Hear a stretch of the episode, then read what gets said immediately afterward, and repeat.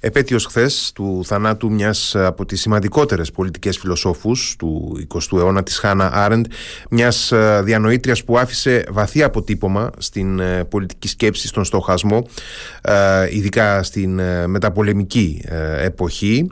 Και θα κάνουμε απόψε μια απόπειρα προσέγγισης, μια απόπειρα παρουσίασης αυτής της τόσο σημαντικής πνευματικής προσωπικότητας.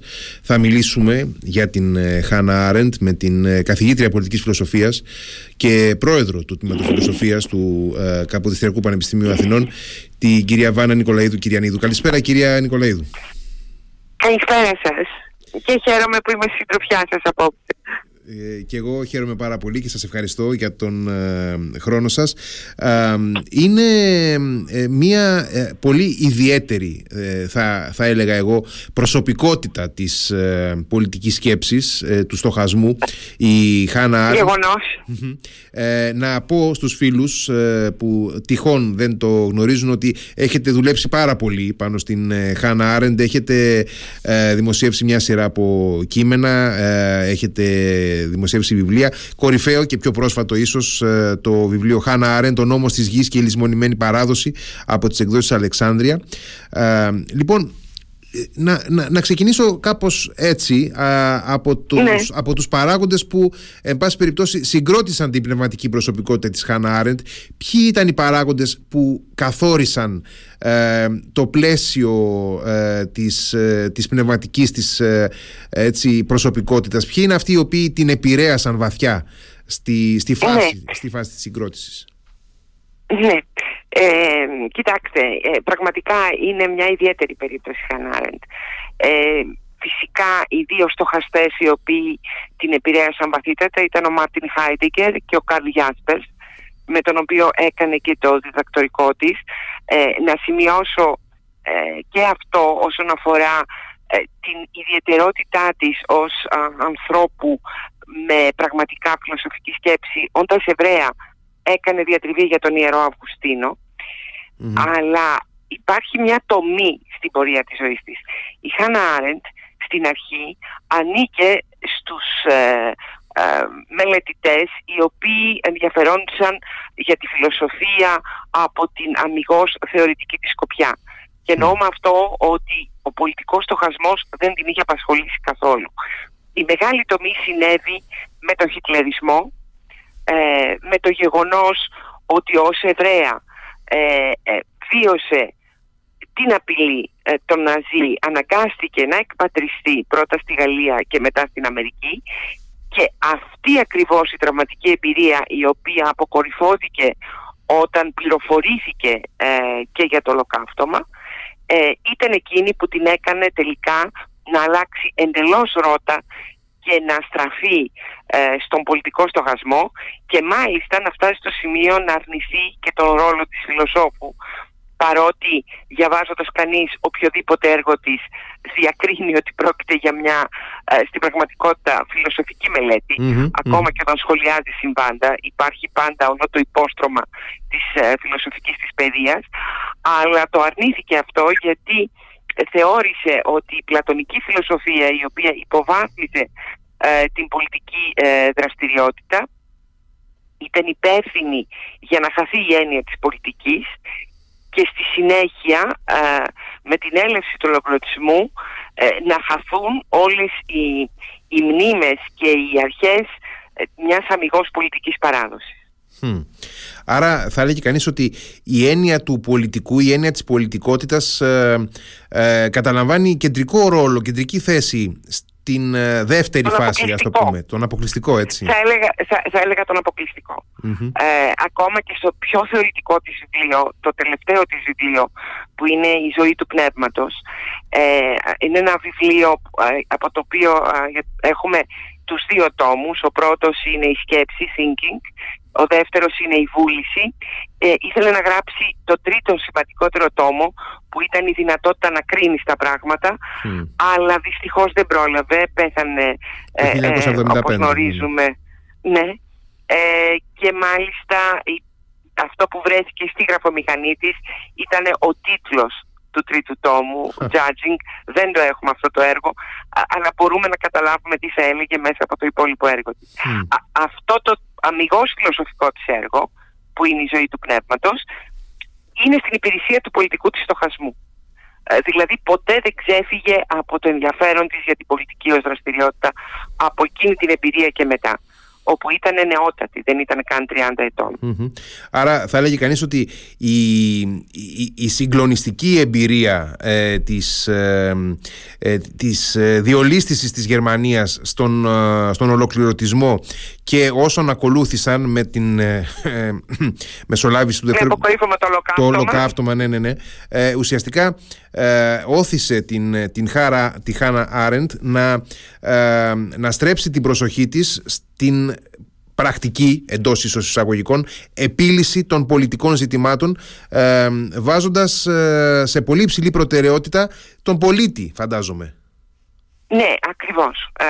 Δηλαδή αυτό το οποίο η Άρεντ συνειδητοποίησε είναι ότι τα πάντα εξαρτώνται από τη στάση μας ως πολιτών, και εννοώντας τη στάση του καθενός μας ως πολίτη, τη μέριμνά μας για το σε ποια κοινότητα ζούμε, ποιοι είναι οι θεσμοί της, και τη μέριμνά μας για τη συνύπαρξή μας με τις άλλες κοινότητες.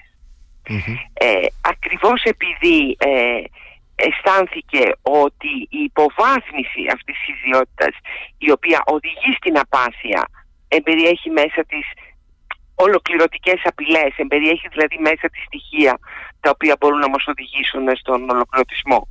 Άλλωστε, το τι είναι ολοκληρωτισμός και το γεγονός ότι αποκαλύφθηκε πως πρόκειται για ένα εντελώς καινούριο σύστημα, το οποίο δεν είχε καμία σχέση με τα πολιτεύματα που έχουμε γνωρίσει στο παρελθόν, το οφείλουμε σε εκείνη, με το μνημειώδες της έργο, οι απαρχές του ολοκληρωτισμού. Εκεί πράγματι οδηγείται σε λεπτές διακρίσεις ενιών και μάλιστα φτάνει να αποδείξει ότι η αντίληψη των φιλελεύθερων πως ολοκληρωτισμός είναι καταδικαστέος γιατί οδηγεί σε πλήρη πολιτικοποίηση, για την Άρεντ, με την έννοια της πολιτικής την οποία δίνει, ο ολοκληρωτισμός είναι η πλήρης αποπολιτικοποίηση, και ακριβώς γι' αυτό είναι απάνθρωπος. Άρα θα λέγει κανείς ότι εκεί ξεκάθαρα διαχωρίζει τη θέση της ή συγκρούεται με την κλασική φιλελεύθερη αντίληψη. Λοιπόν, ποια ήταν δεν ξέρω αν θα είναι φυσικά σωστή η λέξη που θα χρησιμοποιήσω, αλλά ποια ήταν η ιδεώδης πολιτιακή δομή για την Χάννα Άρεντ? Όπως η ίδια το λέει, η ιδεώδης πολιτιακή δομή ήταν η αρχαία πόλης, συγκεκριμένα η ισόνομη πόλης των Αθηνών, και όταν μιλάμε για ισονομία δεν εννοούμε απλώς για ισότητα ενώπιον του νόμου, εννοούμε για άμεση δημοκρατία. Η ίδια είχε συνείδηση το ότι αυτό το μοντέλο δεν μπορεί πια να αναπτυχθεί πλήρως στις μέρες μας, γιατί στηριζόταν στο δουλοκτητικό σύστημα. Δηλαδή ήταν οι δούλοι οι οποίοι αναλάμβαναν όλες τις ιδιωτικές μέριμνες, ώστε να έχει ο πολίτης το χρόνο να ασχοληθεί με τα κοινά. Όμως το παρουσιάζει ως μοντέλο με την ελπίδα να μας δείξει τι είναι η πολιτική, και για την Άρεντ η πολιτική είναι η δραστηριότητα η οποία πάντοτε συμβαίνει με τους άλλους ανθρώπους, δηλαδή χωρίζοντας τις τρεις θεμελιώδεις ανθρώπινες δραστηριότητες. Μιλάει για το μόχθο. Ο μόχθος είναι οι εργασίες που κάνουμε, οι οποίες αφορούν αμιγώς τη βιολογική μας επιβίωση. Ξέρω εγώ, πώς το λένε, σπέρνω, θερίζω, τρώω, καθαρίζω το σπίτι μου. Ο μόχθος έχει να κάνει με τον μεταβολισμό της φύσης και ακολουθεί αυτούς τους ρυθμούς. Στη συνέχεια ο άνθρωπος πάβει να γίνεται φυσικών, επειδή ακριβώς μπορεί να κατασκευάσει την κατοικία του στον κόσμο. Και από εκεί, από ένα «ον» μόνο γήινο, γίνεται ένα εγκόσμιο «ον». Κατασκευάζει δηλαδή αντικείμενα. Κατασκευάζει τα εργαλεία του μόχθου, κατασκευάζει τα αντικείμενα τα οποία διευκολύνουν ούτως ή άλλως την ύπαρξή μας, και κατασκευάζει και τα έργα τέχνης. τα οποία νοηματοδοτούν πράγματα και παράγουν αρχές και καινούργια νοήματα. Η τρίτη κορυφαία δραστηριότητα του ανθρώπου είναι η ομιλία και η πράξη. Αυτή η κορυφαία δραστηριότητα, σε αντίθεση με τις δύο άλλες, είναι η μόνη η οποία δεν μπορεί να ασκηθεί παρά μαζί με τους άλλους ανθρώπους. Δεν μπορώ να πράξω μόνη μου, χρειάζεται κάποιος στον οποίο απευθύνεται η πράξη μου και ο οποίος θα κατανοήσει τι κάνω, όπως και δεν μπορώ να μιλάω εάν δεν έχω κάποιον να μ' ακούσει, ακόμα και τον εαυτό μου, ο οποίος διχάζεται, προκειμένου να ακούσει τη σκέψη μου και να μου απαντήσει στον εσωτερικό διάλογο της σκέψης. Αυτή η δραστηριότητα, η πολιτική λοιπόν, είναι θεμελιώδης γιατί στηρίζεται για την Άρεντ στην καθολική μας εμπειρία ότι δεν κατοικεί ο άνθρωπος στη γη, αλλά κατοικούν οι άνθρωποι. Δηλαδή, το χαρακτηριστικό της πλησίως, και αν θέλετε θα εξηγήσω γιατί την plurality εγώ τη μεταφράζω πλησί, το χαρακτηριστικό της πλησίως είναι η αμιγώς ανθρώπινη κατάσταση, ακριβώς γιατί μόνο ανάμεσα στους ανθρώπους, μόνο με τους πολλούς, μπορώ να ασκήσω την αμιγώς ανθρώπινη δραστηριότητα, γιατί έχουμε ζώα τα οποία επίσης κατασκευάζουν και όλα τα ζώα μοχθούν για να βρουν τροφή και για να, όπως επίσης και να παράγονται.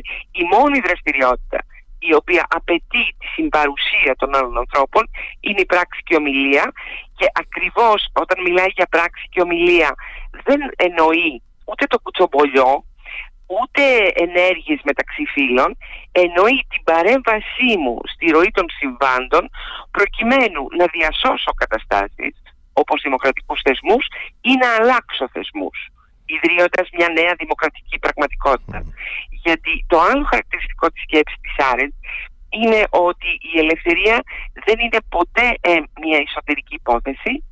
Η ελευθερία είναι πάντοτε πολιτική και υλοποιείται ακριβώς με αυτή την παρέμβασή μου στα τεκτενόμενα.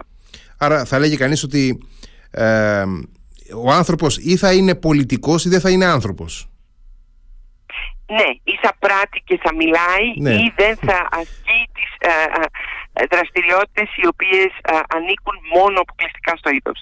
Είναι μια έκταση ίσως αυτού του οποίου ο Αριστοτέλης εξέφρασε ως κοινωνικόν, που λέει ότι ο άνθρωπος είναι ένα κοινωνικό ζώο, μπορεί να λειτουργήσει, ναι, να νοηθεί μόνο πολιτικό μέσα στην κοινωνία. Ναι, ναι, ναι, ναι. Λοιπόν, ναι, και θέλω να πω το εξής, με συγχωρείτε που σας διακόπτω. Παρακαλώ. Για την Άρεντ ο άνθρωπος δεν είναι τίποτα εκ φύσεως, γιατί δεν πιστεύει ότι ο άνθρωπος έχει φύση. Η Άρεντ ανήκει στην παράδοση που ξεκινάει με τον Καντ και πριν από αυτόν κατά κάποιο τρόπο με τον Ρουσό, το 18ο αιώνα και μετά, όπου ο άνθρωπος είναι ελευθερία. Απλώς αυτό που λέει είναι ότι ο άνθρωπος μπορεί...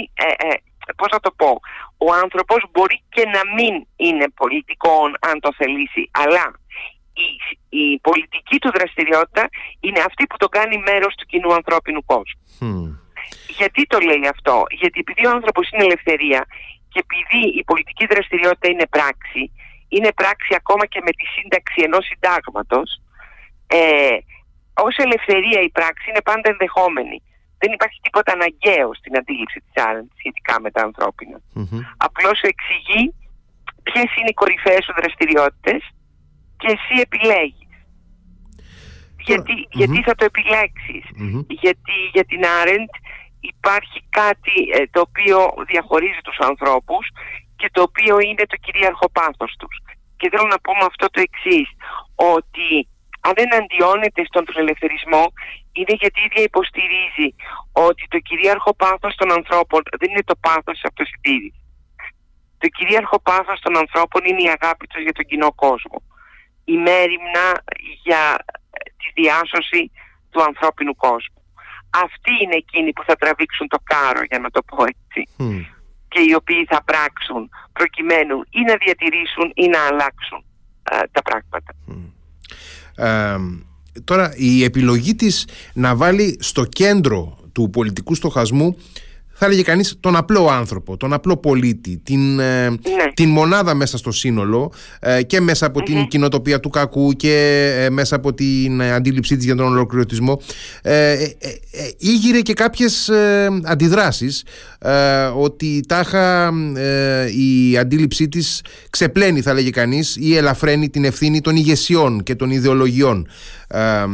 Ωστόσο νομίζω ότι δεν είναι ακριβές αυτό.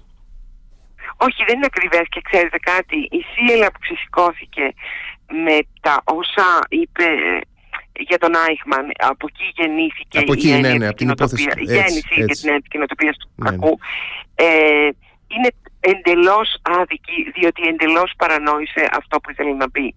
Αυτό το οποίο είπε είναι πως το κακό, και μάλιστα το απόλυτο κακό, γιατί ξέρετε σε επιστολή της έχει γράψει ότι η κοινοτοπία του κακού είναι μια άλλη πλευρά του απόλυτου κακού, του ρυθικού κακού, και ίσως θα εξηγήσω, αν το συνδυθούμε στη συζήτηση, γιατί αλλάζει τον όρο, αποφεύγει τον όρο ριζικό στη συνέχεια της σκέψης της όσον αφορά και τη δίκη του Άιχμαν. Αυτό λοιπόν το οποίο ήθελε να πει είναι ότι ξέρεις, το απόλυτο κακό δεν θα το βρεις σε δαιμονικούς, σατανικούς ανθρώπους, οι οποίοι με αυτόν τον τρόπο αποτελούν μια μικρή μειοψηφία, μια μειονότητα. Mm-hmm.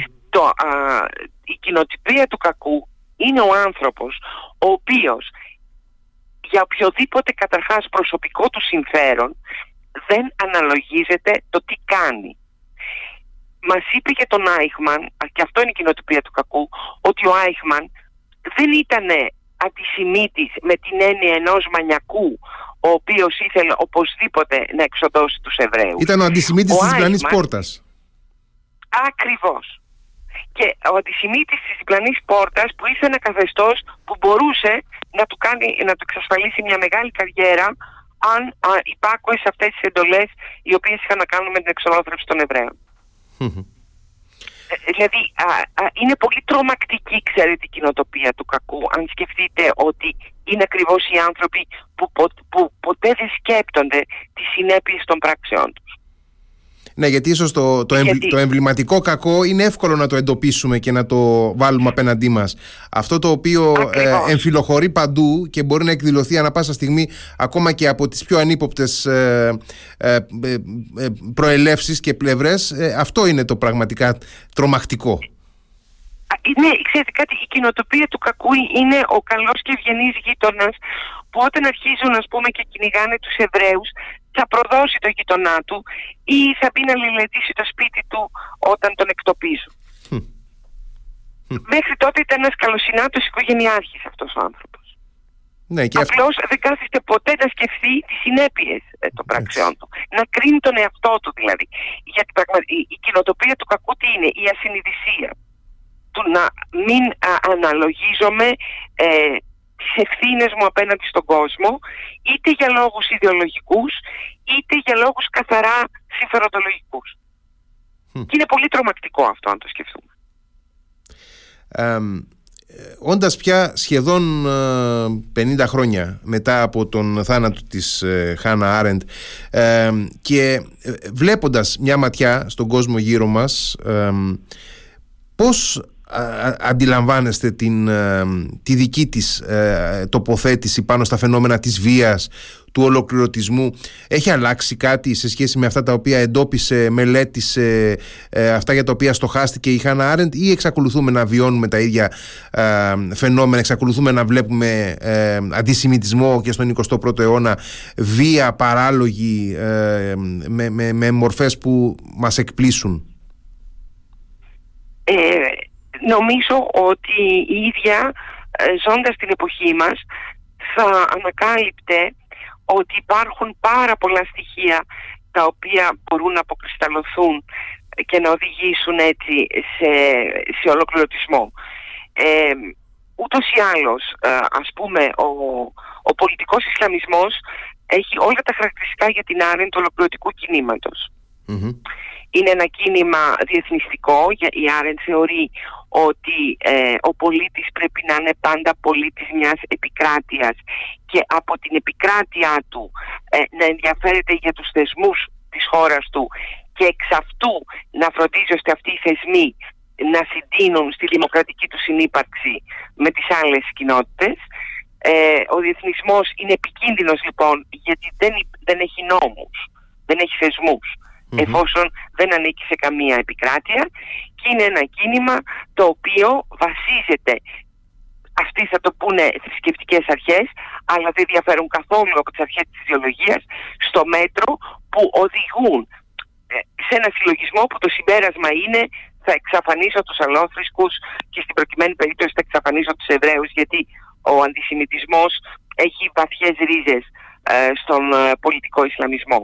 Από την άλλη, θα την ανησυχούσε πάρα πολύ η απάθεια η πολιτική, δηλαδή η πλήρης συρρίκνωση του κάθε ενός μας μέσα στην ιδιωτική του σφαίρα, με μόνιμο πρόταγμα, να το πω, την οικονομική του ανάπτυξη, χωρίς κανένα ενδιαφέρον για τίποτα άλλο. Αυτή είναι πάλι η μεγάλη της διαφορά από τους φιλελεύθερους, ότι για την Άρεντ δεν είναι η ηλική ευημερία το πρωτεύον. Άρα αυτό που φοβάται είναι αυτή η θα φοβόταν ζώντας, είναι οι αποχαπνωμένοι ιδιώτες που βλέπουμε να συγκροτούν τις σύγχρονες κοινωνίες, τις σύγχρονες μάλιστα καταναλωτικές κοινωνίες, οι οποίες για την Άρεντ καταστρέφουν την ανθρώπινη εγκοσμιότητα, δηλαδή το γεγονός ότι ο άνθρωπος δεν είναι μόνο φυσικών, αλλά είναι και εγκόσμιων. Γιατί καταστρέφουν την εγκοσμιότητα? Διότι μετατρέπουν όλα τα αγαθά σε αναλώσιμα και επομένως είναι εναντίον της διάρκειας. Όντας εναντίον της διάρκειας, είναι και εναντίον των θεσμικών σταθερών πλαισίων στην πραγματικότητα. Και όσον αφορά αυτό το ξέσπασμα της βίας, η ίδια έχει ήδη μιλήσει γι' αυτό, λέγοντας το εξής: η αποπολιτικοποίηση δημιουργεί το ξέσπασμα της βίας. Γιατί η ίδια θεωρεί ότι η ευτυχία η οποία πράγματι αρμόζει στον άνθρωπο δεν είναι η ευτυχία όπως την ορίζουμε, δηλαδή με την έννοια της ηλικής ευημερίας και της επίδειξης του πλούτου. Η ευτυχία για την Άρεντ έχει το χαρακτηριστικό της δημόσιας ευτυχίας. Ο όρος είναι public happiness, τον όρο τον δανείζεται από τον Τόμας Τζέφερσον, και είναι το να συμπράττω με τους συμπολίτες μου για να δημιουργήσω νέα πράγματα, να βελτιώσω τους θεσμούς μου, να καταργήσω θεσμούς, να φέρω κάτι καινούριο ή να διασώσω κάτι που πρέπει να διασωθεί. Από τη στιγμή που υπάρχει ο εγκλισμός όλων μας στην ιδιωτική μας σφαίρα, άρα αυτός ο άκρατος ατομικισμός και η αποξένωση των ανθρώπων, οι οποίοι προορίζονται για την Άρεντ να συνυπάρχουν συμπράττοντας, η βία τι κάνει? Η βία ομαδοποιεί, δημιουργώντας μια ψευδαίσθηση αδελφοσύνης. Δημιουργεί κοινότητες δηλαδή. Ναι, την ώρα που δρούν οι άνθρωποι που οδηγούνται σε βία, έχουν ένα υποκατάστατο της πραγματικής ενότητας, που είναι η σύμπραξη αυτόνομων διακριτών ατόμων μεταξύ τους, που μοιράζονται ένα κοινό πρόταγμα, που πάντα για την Άρεντ αυτό το πρόταγμα υπό αυτές τις συνθήκες δεν μπορεί παρά να είναι ελευθερία. Από την άλλη, θα σας έλεγε ότι για το ατομικό ξέσπασμα βίας πάλι είναι το πρόταγμα της ευημερίας και του να είμαι οπωσδήποτε ευτυχισμένος, το οποίο οδηγεί στο δικαίωμα του να κάνω ό,τι μου αρέσει, χωρίς να σέβομαι τη συνύπαρξή μου με τους άλλους. Οπότε όλα αυτά τα στοιχεία θα την έκαναν να πιστεύει ότι έχουμε, πώς θα το πω, απειλές επιβολής ολοκληρωτικών αντιλήψεων, αν δεν έχουμε επαγρύπνηση. Τώρα, η Χάννα Άρεντ έζησε τη μεγαλύτερη πρόκληση κατά της δημοκρατίας και της ελευθερίας τη δεκαετία του 30 και του 40. Συνέχισε να στοχάζεται και να εργάζεται σε μια εποχή αποκορύφωσης του ψυχρού πολέμου, όταν υπήρχε μια φοβερή απειλή, έτσι, απέναντι στον ελεύθερο κόσμο, και αναρωτιέμαι σήμερα που έχουμε εισέλθει, όπως όλοι συμφωνούν νομίζω οι περισσότεροι, ότι έχουμε εισέλθει σε μια εποχή κρίσης της φιλελεύθερης δημοκρατίας, κρίσης των δυτικών αστικών δημοκρατιών και πολλαπλών προκλήσεων από μισοελεύθερα ή ανελεύθερα καθεστώτα. Αναρωτιέμαι η δική της αντίληψη εάν μας παρέχει κάποιες νότες αισιοδοξίας για την ανθεκτικότητα των δημοκρατιών. Κοιτάξτε, οι νότες αισιοδοξίας για την Άρεντ είναι αλληλένδετες με την ατομική μας ευθύνη ως πολίτες. Η Άρεντ θεωρεί ότι η πολιτική δεν είναι παιδικός σταθμός, δεν είναι νηπιαγωγείο, η ίδια το λέει. Η πολιτική είναι συνένεση. Θεωρεί λοιπόν ότι όταν γίνονται τέρατα γύρω σου και συνενείς, είσαι συνυπεύθυνος. Επίσης, αυτό το οποίο έχει πει ήδη το 1958, όταν είχαμε την ατομική βόμβα, Φερπίν, είναι πως η τεχνολογική ανάπτυξη, το είχε πει τότε ήδη, πρέπει να τεθεί ως πολιτικό ζήτημα. Και με αυτό εννοούσε το εξής, το ότι από τη στιγμή που με την τεχνολογική ανάπτυξη οι συμπαντικές δυνάμεις μπήκαν μέσα στην εγκόσμια, στη γήινη πραγματικότητα του ανθρώπου, ό,τι συμβαίνει από εδώ και πέρα, δηλαδή όλες οι τρομερές αλλαγές που μπορεί να φέρει η τεχνολογία και σήμερα η τεχνητή νοημοσύνη, έχουν το εξής κακό σε σχέση με τα ανθρώπινα. Η Άρεντ λέει ότι το παρελθόν είναι αμετάκλητο, αλλά ο μόνος τρόπος για να σταματήσεις τις συνέπειες τους στο μέλλον είναι η συγχώρεση. Ας πούμε, το ότι ο Βίλι Μπραντ γονάτισε μπροστά στο μνημείο του Ολοκαυτώματος είναι ακριβώς αυτό που εννοεί η Άρεντ για τη συμφιλίωση με το παρελθόν.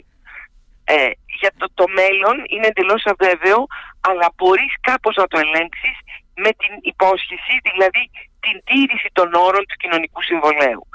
Στη φύση όμως δεν υπάρχουν συμβόλαια, ούτε υπάρχει συγχώρηση. Άρα οι τρομερές αλλαγές που θα επέλθουν δεν μπορούν να είναι ανεπίστρεπτες. Δεν έχουν φάρμακο για να αντιμετωπιστούν. Από την άλλη, αυτό το οποίο πιστεύει για τον άνθρωπο είναι ότι ο άνθρωπος δημιουργεί τις συνθήκες κάθε φορά της ύπαρξής του, προσαρμόζεται απολύτως σε αυτές και μετά μέσω της πράξης και της πρωτοβουλίας οι συνθήκες αλλάζουν. Είναι αυτό που λέμε το πνεύμα των εποχών με τους ανθρώπους. Το κακό με τον άνθρωπο όμως είναι ότι είναι πολύ προσαρμοστικό στις συνθήκες. Άρα αυτό το οποίο λέει, θα έλεγε, είναι ότι όλες οι μεταλλάξεις που συμβαίνουν μπορούν απολύτως να έχουν ως συνέπεια το απολύτως να προσαρμοστούν οι άνθρωποι. Όμως εάν οι άνθρωποι αφήσουν το σκέπτεστε, που είναι παραγωγή νοημάτων, για τους υπολογισμούς της λειτουργικής μνήμης της artificial intelligence, ή από την άλλη εγκαταλείψουν τη γη, που είναι η απόλυτη απροϋπόθετη συνθήκη της ανθρώπινης ύπαρξης, πηγαίνοντας στο διάστημα, μπορεί να προσαρμοστούν σε αυτό, θα παραμείνουν όμως άνθρωποι. Και γι' αυτό το ερώτημα που θα έρχεται είναι ποια είναι η ανθρωπινότητά μου. Και αυτό είναι ένα ερώτημα το οποίο αφορά τους πολίτες μιας δημοκρατικής χώρας. Μόνο ως πολίτες μπορούμε να το απαντήσουμε αυτό. Η ίδια αυτό πιστεύει και η ίδια ως προς τέτοια θέματα είναι ακριβώς υπέρ της συνένωσης πολιτών με στόχο την αντιμετώπιση και τη διαμαρτυρία ενάντια σε πράγματα τα οποία μπορούν να απειλήσουν αυτό που η ίδια εννοεί και το οποίο θεωρεί ότι έκανα κάπως κατανοητό, ανθρωπινότητα. Και κλείνοντας, πριν σας ευχαριστήσω, ήθελα να ρωτήσω και για την σχέση της Χάννα Άρεντ με τους εντός ή εκτός εισαγωγικών ομοτέχνους της, με τους δασκάλους και τους συναδέλφους της στην ακαδημαϊκή κοινότητα. Αφενός έχουμε το φαινόμενο της διαπροσωπικής σχέσης της με τον Μάρτιν Χάιντεγκερ, έναν άνθρωπο που προφανώς συνδέθηκε στενά με τον εθνικοσοσιαλισμό, και αυτό παράγει πολλά οξύμορα ως προς το γεγονός ότι οι δύο διατήρησαν μια πνευματική επικοινωνία και, από τα 60 και μετά, ναι. Αλλά και αναρωτιέμαι για τον βαθμό στον οποίο η Χάννα Άρεντ στην εποχή της ακμής της, ας το πω έτσι, έγινε αποδεκτή από τον ακαδημαϊκό χώρο. Με τα δικά της λόγια η ίδια είπε για τη σχέση της με τον ακαδημαϊκό χώρο, θα το πω επί λέξη, I don't fit, δεν ταιριάζω. Δεν χωράω καλά. Ήτανε πάντα, ναι, δεν χωράω. Οπωσδήποτε υπήρξε έτσι, ένα πρόσωπο το οποίο θαυμάστηκε και το οποίο σεβάστηκαν πάρα πολύ οι ομοτεχνίτες, αλλά σίγουρα η αντίληψή της ότι η έννοια της προόδου είναι μία ψευδαίσθηση, η κριτική της για τον φιλελευθερισμό, η εναντίωσή της στον ολοκληρωτισμό, στον οποίο συμπεριλαμβάνεται και ο σταλινισμός, την έκανε να είναι μεταξύ των νεοφιλελεύθερων, των φιλελεύθερων, των απολύτως φιλελεύθερων, στους οποίους η ίδια έχει πάρει πολλά στοιχεία, δηλαδή έχει φιλελεύθερες στοιχείες σκέψης της, ανθρώπινα δικαιώματα, ιδιωτική σφαίρα κλπ. Αλλά εναντιώνεται στα προτάγματά της. Από την άλλη, το ότι θεώρησε τον σταλινισμό ολοκληρωτικό σύστημα την έκανε το μαύρο πρόβατο της αριστεράς, και γι' αυτό ήταν πάντα σε μία σχέση αγάπης και μίσους με τους ομοτέχνους της. Αλλά φυσικά η αναγνώριση που είχε πάντα δεχθεί ήταν τεράστια, γιατί όταν έχεις να κάνεις με μία διανοήτρια αυτού του διαμετρήματος, όσο και να την πολεμάς δεν μπορεί συγχρόνως να μην τη σεβαστεί. Νομίζω ότι παραμένει επίκαιρη ίσως και όσο ποτέ η σκέψη της Χάννα Άρεντ, και πρέπει να επιστρέφουμε σε αυτήν, και η δική σας η δουλειά μας βοηθά, κυρία Νικολαΐδου-Κυριανίδου. Σας ευχαριστώ πάρα πολύ για αυτή τη συζήτηση. Εγώ σας ευχαριστώ πάρα πολύ. Ελπίζω να μπόρεσα να κάνω κατανοητή τη σκέψη της, αλλά ειλικρινά σας ευχαριστώ για αυτό το εντός εισαγωγικών μνημόσυνο που κάναμε. Γιατί θέλω να πω ότι είναι μια διανοήτρια η οποία με επηρέασε από τα νεανικά μου χρόνια. Δεν μπορώ παρά να σκέπτομαι πάντα, όταν προσεγγίζω ένα θέμα της δουλειάς μου, με τις δικές της έννοιες και όρους. Μάλιστα, τολμώ να πω το εξής, ότι εγώ ξεκίνησα και εγώ ως πλατωνίστρια, διαβάζοντας πριν τα 30 μου την ανθρώπινη κατάσταση. Ένιωσα αυτό που είπε ο Αβερόης όταν διάβασε το Μετά τα φυσικά του Αριστοτέλη, ότι ένιωσα να φεύγουν τα λέπια από τα μάτια μου και να βλέπω καθαρά. Ελπίζω όσοι διαβάζουν το έργο της να νιώσουν έτσι, γιατί πράγματι βοηθάει πάρα πολύ στο να κατανοούμε τις πολιτικές καταστάσεις και τις κοινωνικές καταστάσεις τις οποίες βιώνουμε και με τις οποίες ερχόμαστε καθημερινά αντιμέτωποι. Και βοηθάει πολύ να συναισθανόμαστε και τις διαρκείς μας ευθύνες, θα έλεγα, ως πολίτες. Κυρίως αυτό. Γιατί ξέρετε, το τελευταίο που έχω να πω, είναι τρομερό αυτό που έχει πει για την ανθρώπινη πράξη. Έχει πει για την ανθρώπινη πράξη ότι επειδή είναι σύμπραξη, όταν πράττω, οι συνέπειες της πράξης μου είναι τελείως ανεξέλεγκτες. Δεν μπορώ να τις ελέγξω, διότι η πράξη μου δημιουργεί αντιδράσεις, οι αντιδράσεις άλλες αντιδράσεις. Τι μπορώ να ελέγξω όμως? Αυτό που κάνω. Δηλαδή αυτό το οποίο πάντα θα καταδίκαζε ήταν ότι το επιχείρημα ότι σκοτώνω 10 για να σώσω 50 δεν ευσταθεί, γιατί το μόνο το οποίο ελέγχεις είναι ο φόνος 10 ανθρώπων. Καταλαβαίνετε, είναι πάρα πολύ μια ηθική της ευθύνης πάρα πολύ βαριά, θα μπορούσα να πω. Αυτό, αν κανείς το συνειδητοποιήσει, ειλικρινά μπορεί να το αλλάξει τον τρόπο που συμπεριφέρεται στους συνανθρώπους του. Σας ευχαριστώ πάρα πολύ, κυρία Νικολαΐδου-Κυριανίδου, σας ευχαριστώ πολύ. Εγώ σας ευχαριστώ πολύ και χάρηκα πολύ αυτή την κουβέντα. Καλό σας βράδυ. Και εγώ, να είστε καλά, καλό βράδυ.